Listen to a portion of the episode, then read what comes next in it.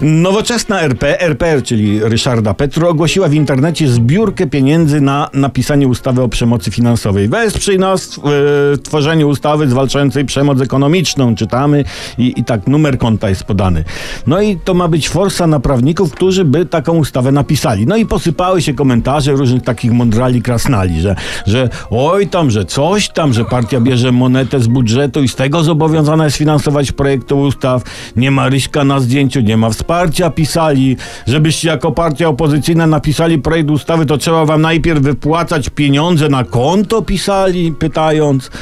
Ustawa, no chyba, m- może nazwa stąd, że dzięki niej ktoś się może dobrze ustawić, dalej pisali. No ktoś mógłby pomyśleć, że to ogłoszenie nowoczesne jest rodzajem przemocy finansowej, nie?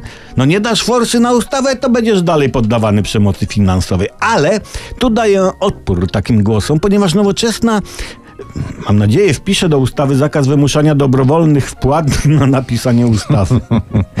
A, ale mnie to się to podoba, ta inicjatywa. Taka nowoczesna jest, prawda? Bardzo nowoczesna, bo, bo dzięki niej każdy obywatel, w zależności od zasobności kieszeni, będzie mógł, czy portfela, będzie mógł sobie zamówić u nowoczesnej dowolną, pasującą ustawę, prawda?